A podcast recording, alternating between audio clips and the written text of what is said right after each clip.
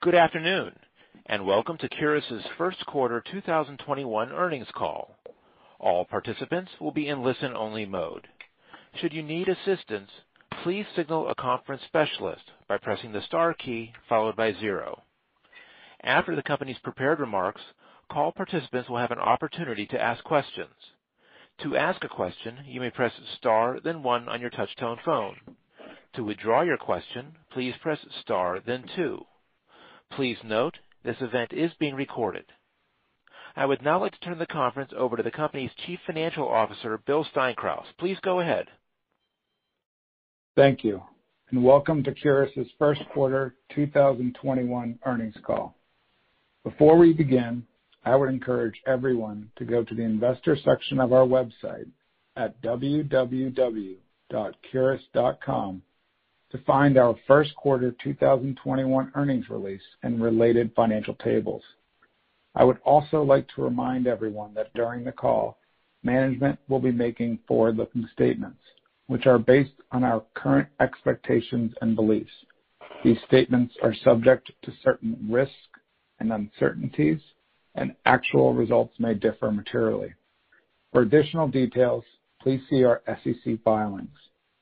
Joining me on today's call are Jim Dentzer, President and Chief Executive Officer, and Bob Martell, Head of R&D.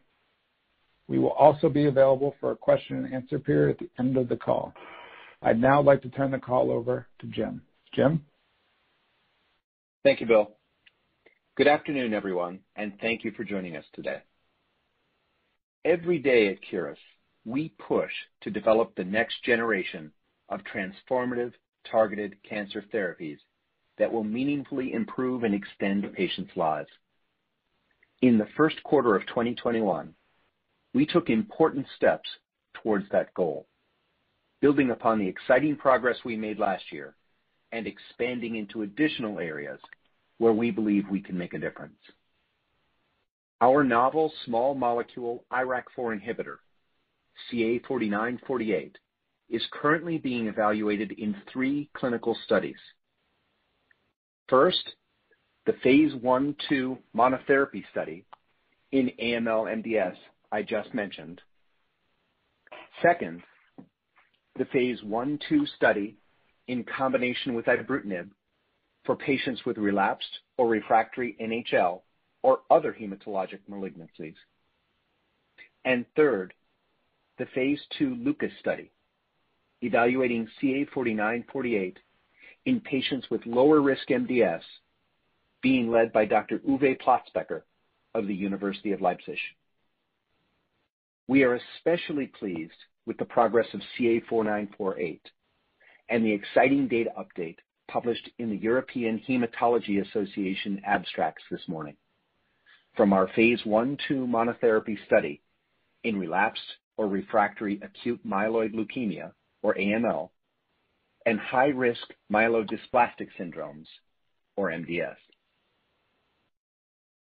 As many of you have been following, the long isoform of IRAK4, or IRAK4-L, has been recently identified as the key driver of disease in the majority of patients with AML and MDS.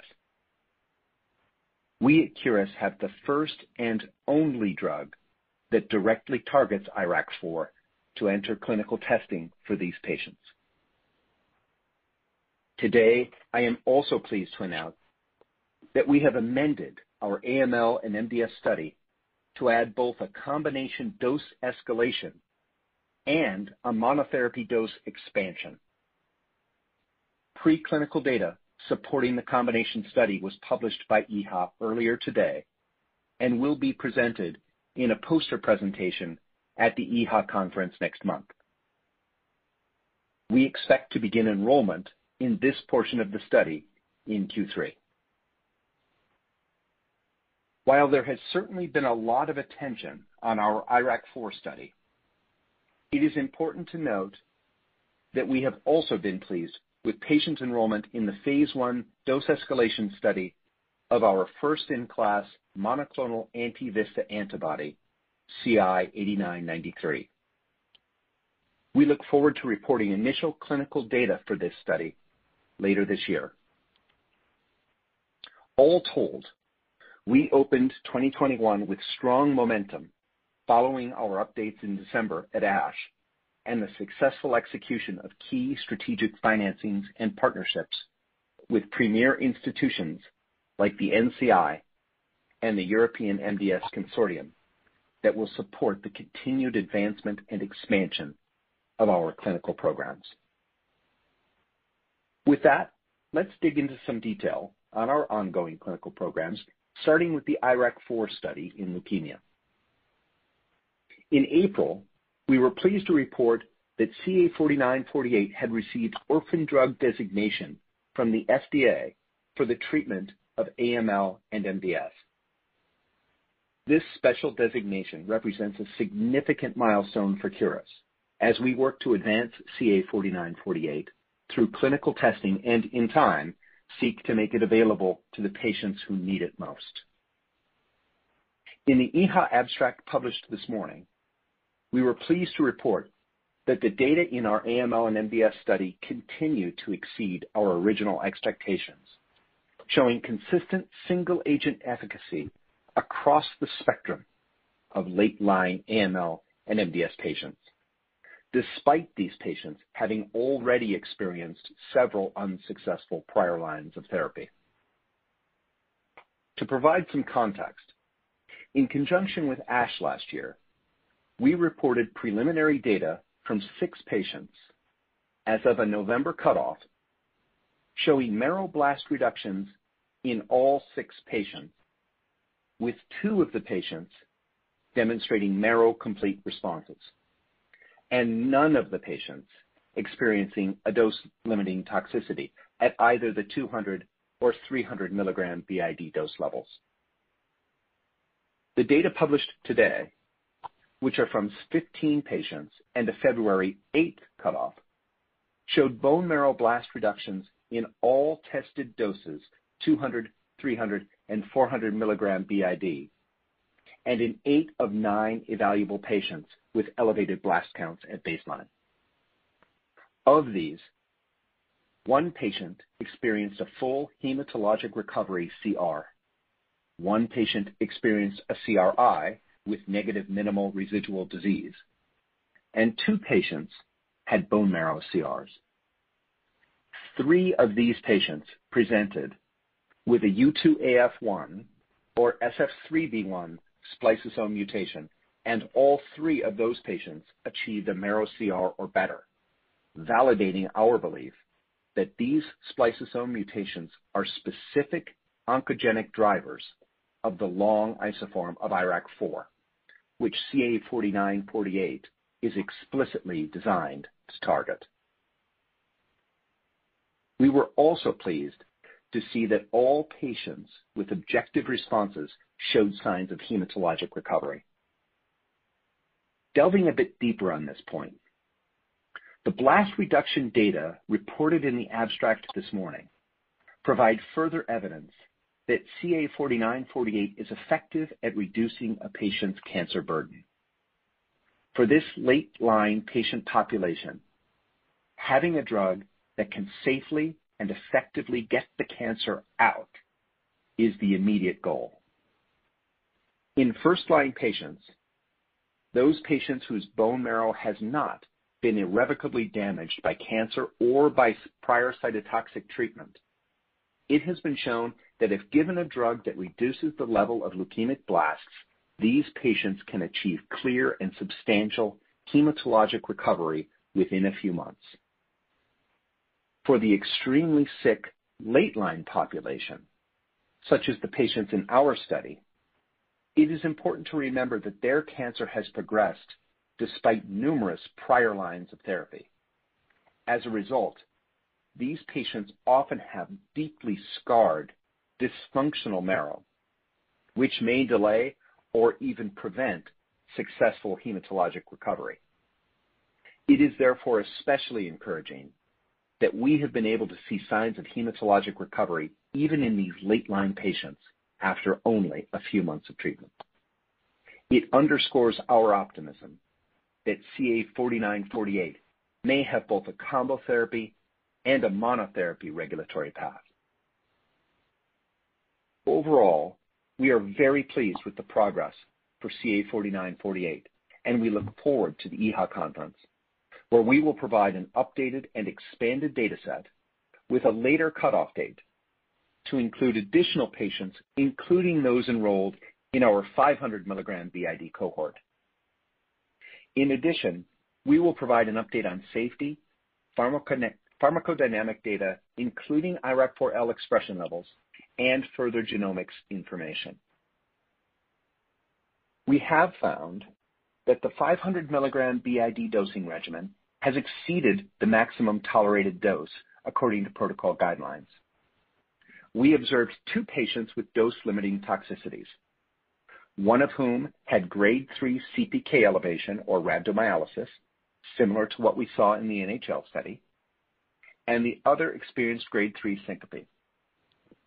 Both patients' AEs were reversible and quickly resolved after discontinuation of dosing. Now that we have established the maximum tolerated dose, we will explore the lower dose levels to determine the appropriate recommended phase II dose. I'd like to briefly touch on the preclinical data in our other EHA abstract published earlier today. These data highlighted CA4948's synergistic antitumor activity in combination with azacitidine and venetoclax in leukemia cells and will be presented in a poster session at EHA next month. These data demonstrate that CA4948 potentiates antitumor activity in certain cell lines resistant to clinically relevant concentrations of azacitidine and venetoclax. Further, CA4948 demonstrated synergistic anti-leukemic activity in combination with venetoclax and azacitidine in AML cell lines. Even before we saw these data, we knew that CA4948 was unique. It is oral, it is disease-modifying, it directly targets the key driver of disease, IRAK4L, which is a novel mechanism of action, and it has demonstrated the ability to provide clear and significant single-agent activity without significant myelosuppression, including complete elimination of detectable cancer burden. With the latest preclinical data adding a possible synergistic effect as well, we and our clinical investigators are very excited to explore the combination of CA4948 with azacitidine and venetoclax in the clinic. As I mentioned earlier, this quarter we amended the protocol of our existing study to include expansion cohorts for both monotherapy and combo therapy. The monotherapy dose expansion will begin after the recommended phase II dose is determined and will include four cohorts. Patients with spliceosome-mutated MDS that is relapsed refractory to HMA, patients with MDS without spliceosome mutation that is relapsed refractory to HMA, patients with FLT3-mutated relapsed refractory AML, and patients with FLT3 wild-type relapsed refractory AML. The combo therapy study will start dose escalation at 200 mg BID and will include two cohorts, CA4948 plus azacitidine for patients with AML MDS who are naive to HMA, and a second cohort of CA4948 plus venetoclax for patients with AML or MDS who are naive to venetoclax. We hope that the design of these cohorts will help to identify the most appropriate regulatory path or paths for CA4948. We expect to begin enrolling patients in these combo therapy cohorts in Q3. We may also explore a triple combination of all three drugs of CA4948 plus azacitidine plus venetoclax, but that would of course be dependent upon the initial safety and efficacy results from the two-agent combination cohorts. Before moving on from leukemia, I would like to touch briefly on the ongoing IST treating patients with lower risk MDS that we announced in February. The phase II LUCAS study is being led by the co-chairman of EHA's Scientific Working Group on MDS, Dr. Uwe Platzbecker, who will be coordinating this study in 17 sites across Europe to evaluate CA4948 for the treatment of anemia in patients with lower risk MDS. If this study is successful, it could lead to a potential breakthrough in the MDS field. While current EPO-stimulating agents can be effective for patients with lower risk MDS who have low serum EPO, this effect is often transient and is not disease modifying, and it does not affect progression to AML and further disease complication. With its direct non-myelosuppressive targeting of IRAK4 and its robust safety profile, we believe CA4948 could potentially offer a safe and transformative disease-modifying alternative for patients at earlier stages of disease. Now moving to lymphoma. In an oral presentation at ASH last December, we reported expanded clinical data from our phase I dose escalation study of CA4948 for the treatment of patients with relapsed or refractory NHL or other hematologic malignancies. These data highlighted durable reductions in tumor burden in six of seven evaluable patients treated with 300 mg of CA4948 twice daily, following a median of four prior lines of therapy. It is important to reiterate that seeing clear efficacy with a novel monotherapy agent and seeing that this efficacy is durable over such an extended period of time for these extremely sick patients is enormously encouraging and provided powerful affirmation of our intention to launch the current combination study evaluating CA4948 with ibrutinib. This combination study, which began enrolling in Q1, is expected to enroll approximately 18 patients in a 3+3 design with CA4948 doses starting at 200 and escalating to 300 mg BID. Ibrutinib dosing will be whatever is appropriate for the patient's respective NHL subtype. We expect to provide an enrollment update for this study as well as initial safety and efficacy data in Q4.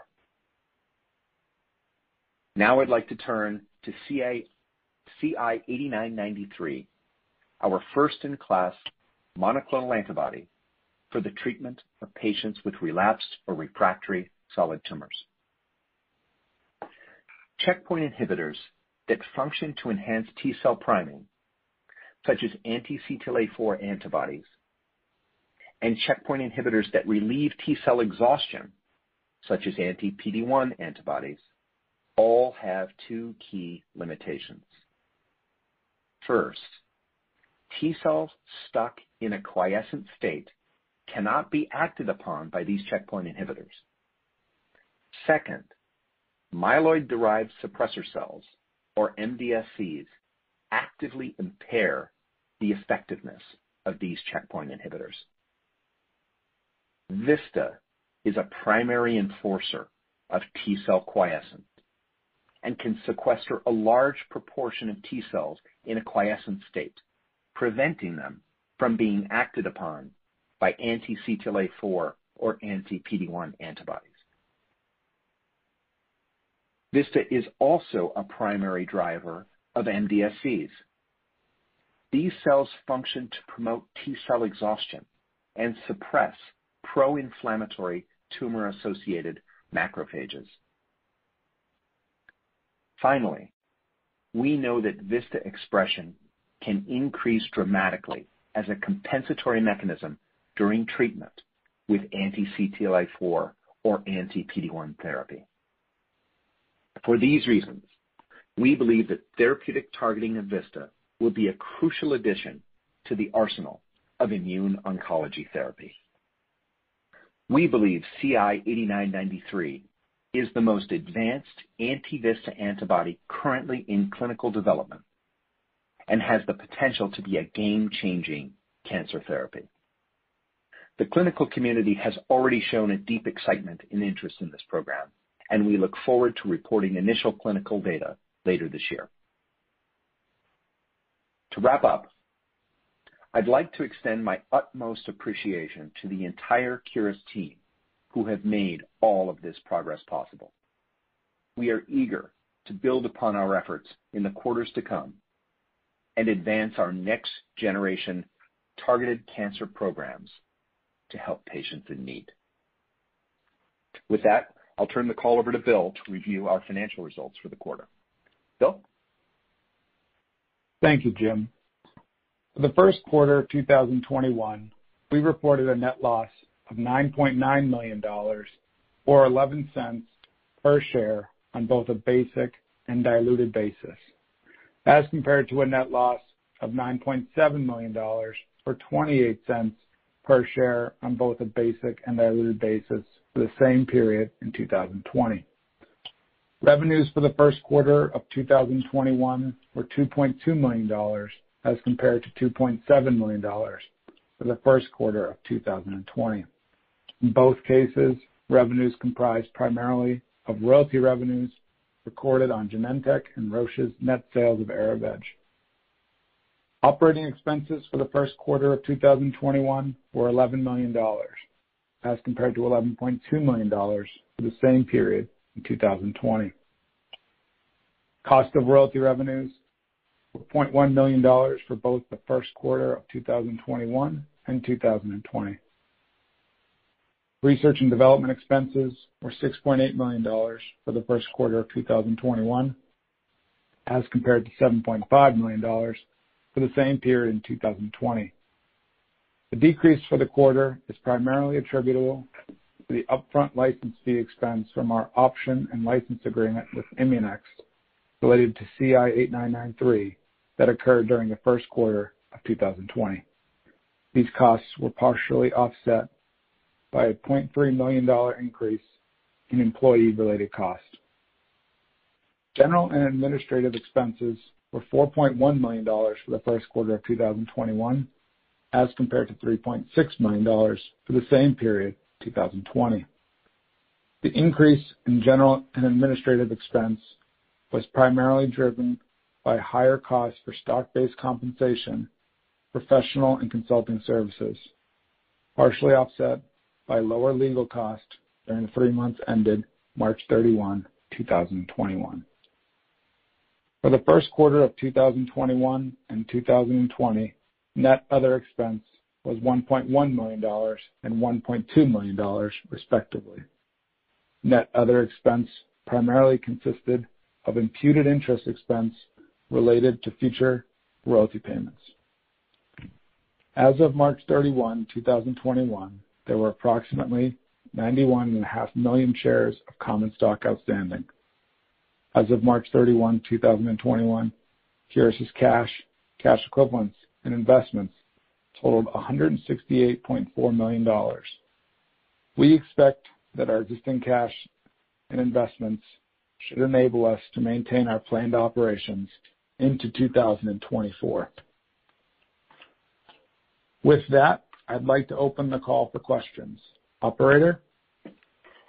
We will now begin the question and answer session. To ask a question, you may press star then one on your touch-tone phone. If you are using a speakerphone, please pick up your handset before pressing the keys. To withdraw your question, please press star then two. At this time, we will pause momentarily to assemble our roster. Our first question comes from Ed White with H.C. Wainwright. Please go ahead. Good afternoon. And uh, congratulations on the data. Um, very good news. Um, just the first question, Jim. Um, How should we be thinking of the path forward to approval for monotherapy and combination therapy? maybe perhaps you can discuss um, potential timelines to approval uh, in AML and MDS and you know, what strategy, um, either monotherapy or combo, can get 4948 to the market sooner. Uh yeah. Hey, thanks, Ed. I appreciate the the thoughts on the question. Um, You know, it's a little preliminary for us to talk about timelines to approval, but I think our overall approach is um, really the same approach we outlined in December. We're just, of course, more confident now that the data continues to reinforce it. And that is um, from initially expecting this was a combo therapy-only drug that we were going to have in a selected population of 50% of the population. Um, You know, the December data and of course now the ASH abstract data seem to support that this is more appropriate for all comers. So I think that that's the primary end use. The other opportunity that uh you know was hinted at in December and now we can see more clearly is there may also be a monotherapy path in a selected population, and I think now we can say it looks like the spliceosome mutation population Um, would be a good candidate for that. All three of the patients that have a spliceosome mutation in this study uh, so far have seen marrow CR or better. So obviously that you know, given the genomics um, association, which you know, it makes it for a very compelling monotherapy opportunity, and the idea that in a post-HMA setting uh, there is no other drug approved, uh, we like the chance of that one as well. Which one will go faster? Uh, I don't really know. I think the answer at this point is both seem to be very compelling opportunities. Combination therapy where this gets added to standard of care, um, and then of course monotherapy in a separate population driven by the genomic signature. Thanks, Jim. Um, maybe you could just give us your thoughts on the size of these dose escalation studies, you know, the cohorts in both combination and monotherapy. Uh, yeah. Bob, would you mind um, taking that one? Yeah. So these studies will initially be um, dose escalation trials using a 3+3 type of design. Um, fortunately, we're able to start at a very relevant dose that's already been shown to be therapeutically active of 200 mg twice daily. Um and we also have started to define the upper limits as well, as Jim mentioned. Um, you know, we would likely stick within the range of uh you know somewhere in the 200-400 range for dosing. So the overall dose escalation for these trials is not likely to take too long.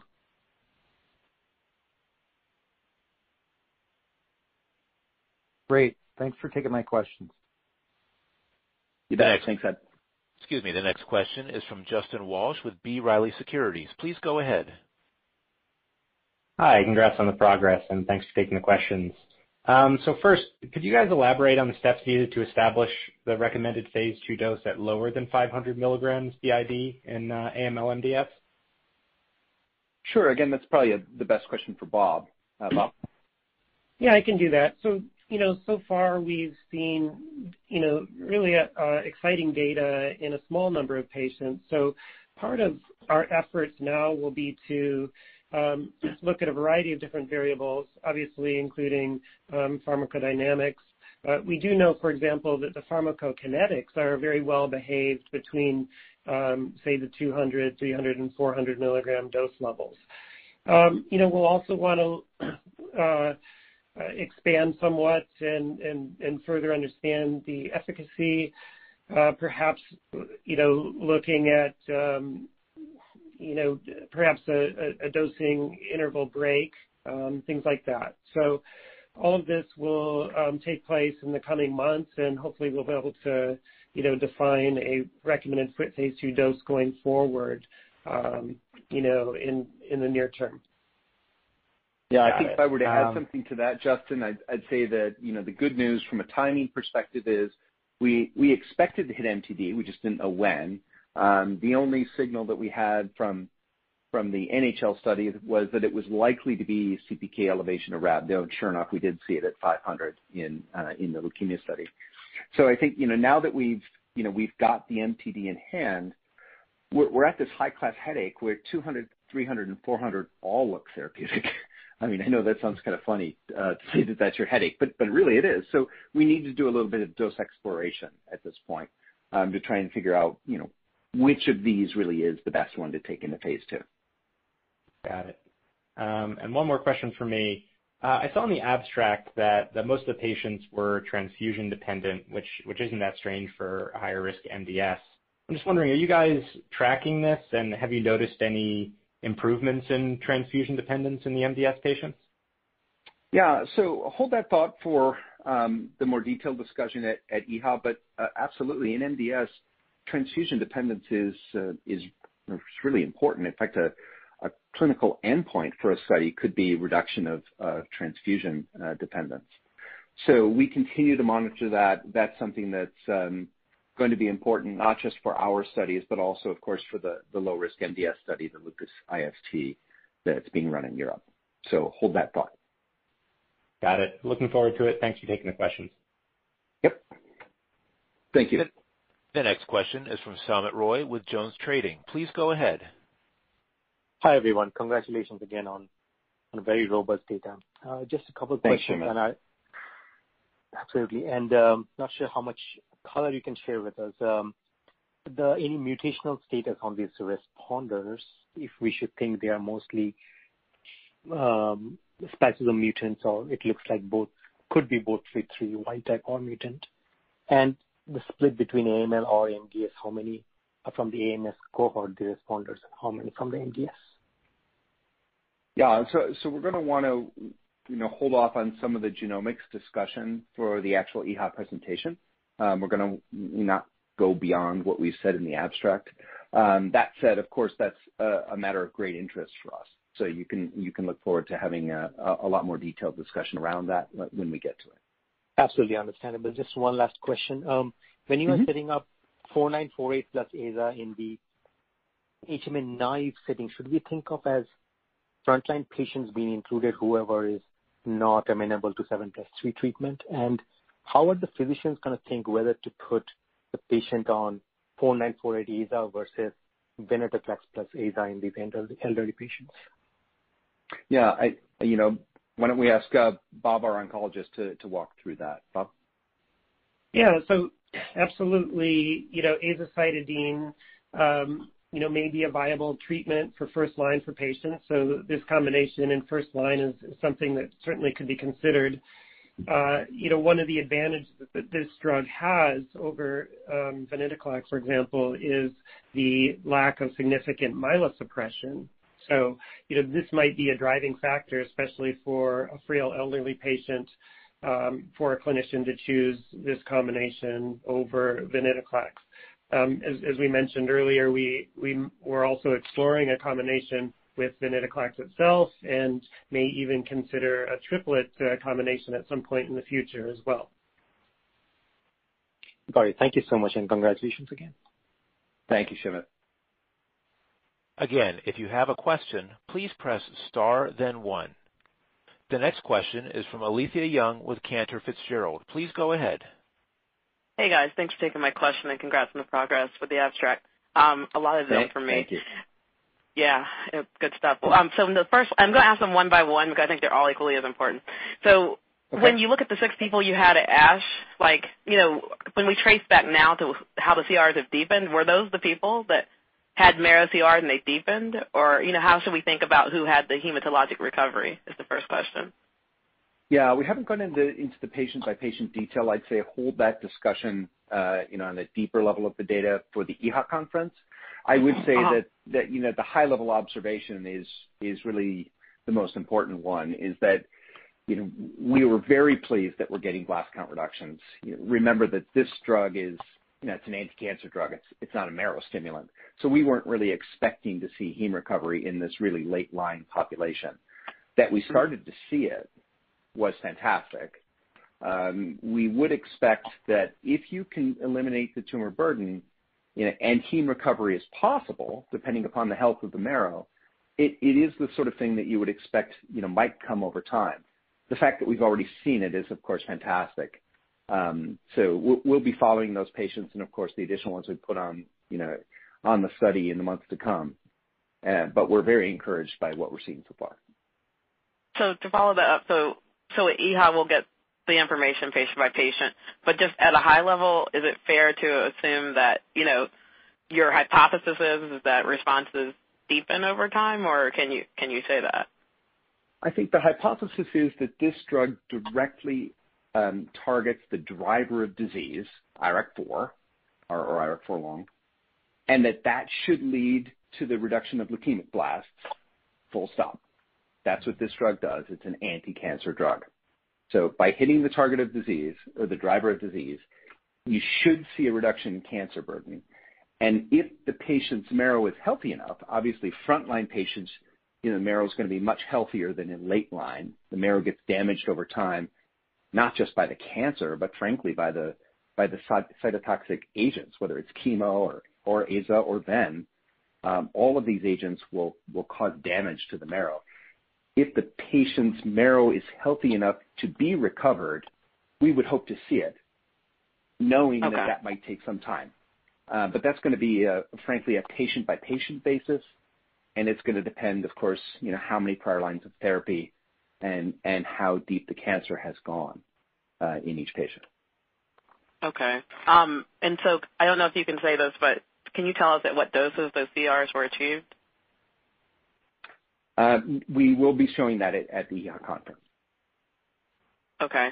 Um, I guess maybe this is more just on the tox seen at the higher dose. Um, can you confirm whether there are any new responses reported at the 500 milligram cohort? Um, so I- Any more toxicity, I guess, in a way. Yeah. Is it like Yeah. Yeah, you know what I'm saying. Yeah, I know what you're saying. Obviously, I'm trying to balance the EHA rules, right? We don't want to be um, bridging the gap between what's in the abstract and what's in the presentation to come. I think what we would say is that um, we always expected to see tox. We weren't surprised.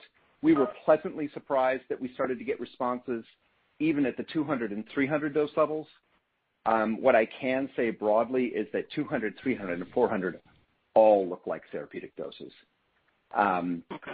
I would say that we you know we were pleased that we've now established MTD, and we're now going to try and figure out which of the doses. Is there a dose response?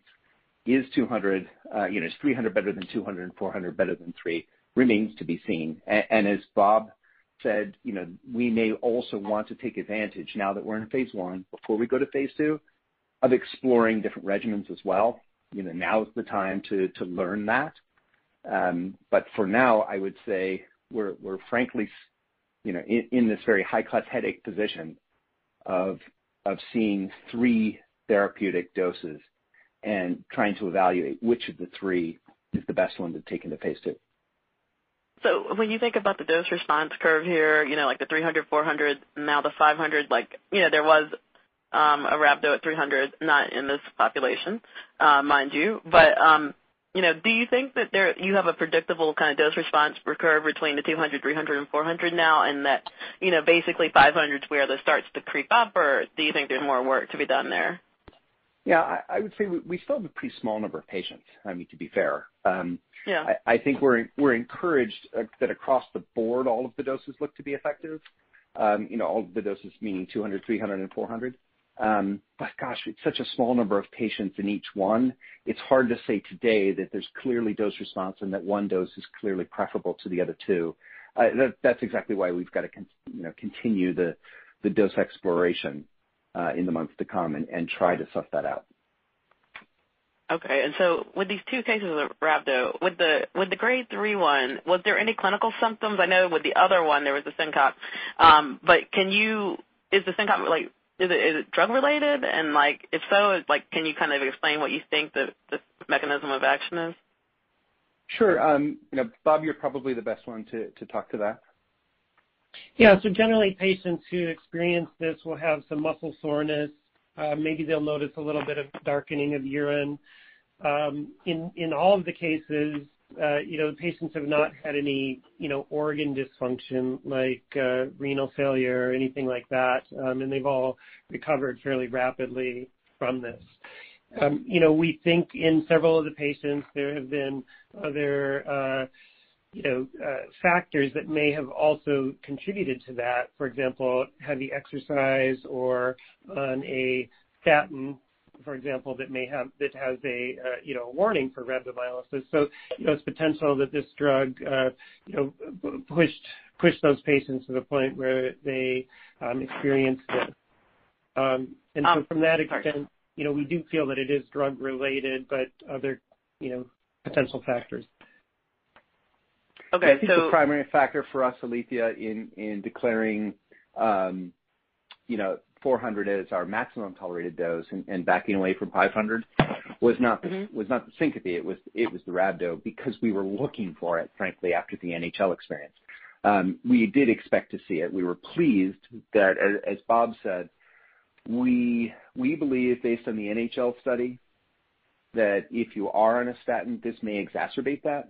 So if you already have one factor that would push you to CPK elevation, that if you stay on the statin and add our drug, it might push you that much farther in the direction. Same thing with heavy exercise. If you're doing a lot of heavy mm-hmm. exercise, maybe this exacerbates that. So we were looking for that effect. And and that we did see it didn't surprise us. Um, but even though it's only one of the two DLTs, that's really the one that in our mind says, "Okay, we saw what we expected to see. Let's back off to 400." Then, of course, take a look at the other doses as well to see which of those is the best. Okay. So with the grade 3 rhabdo that you saw, did anyone have like kind of statin exercise baseline things that would have been of note? Yeah, Bob? Yeah. So the two of the patients on the uh, lymphoma trials we've mentioned previously, one of whom um, had the grade 3 rhabdomyolysis, was also on a statin. Um, the other patient in that case uh, actually felt quite a bit better after being on the study drug uh, for a short time, um, went out and exercised heavily and then developed uh, this you know, muscle soreness and symptoms after that. So we think so what we've advised uh, you know, going forward for the clinical trial is for patients and investigators to discuss with their patients if they are on a statin, whether it's necessary to continue that statin. Um and if they can come off that statin, they would you know, suggest to do that. Um, similarly, to avoid extremely vigorous exercise while on the uh, treatment. And we think that might be part of the reason why we you know, didn't see this uh, side effect until higher doses on the leukemia study. Got it. Um, And then maybe my last one, do you think there's a differential kind of monotherapy response between MDS and AML patients? Yeah, Bob? Well, yeah. So you know, We'll we'll actually give a much more detailed description of the specific patients. Um but obviously, we've treated both patients so far, and we've seen you know, achievement of you know marrow CRs in both groups of patients. So we'll have to see. You know, the MDS population is the population where these spliceosome mutations are much more common. And you know that uh you know we've we've announced as part of this presentation that you know the three patients who had spliceosome mutations all achieved a marrow CR or better. All right, great. I'll hop back in queue. Thanks. Thanks, Alethia. This concludes our question and answer session. I would like to turn the conference back over to James Dentzer for any closing remarks. Thank you, operator. Um, I'd just like to thank everybody for joining us on the call today. Uh, we greatly appreciate um, the patients and families participating in our clinical trials. And of course, as I said earlier, I'd like to thank the team at Curis for their hard work and commitment. Uh, also our partners at Aurigene, ImmuNext, and the NCI for their ongoing help and support. We look forward to updating you all again very soon at the EHA conference. Operator? The conference is now concluded. Thank you for attending today's presentation. You may now disconnect.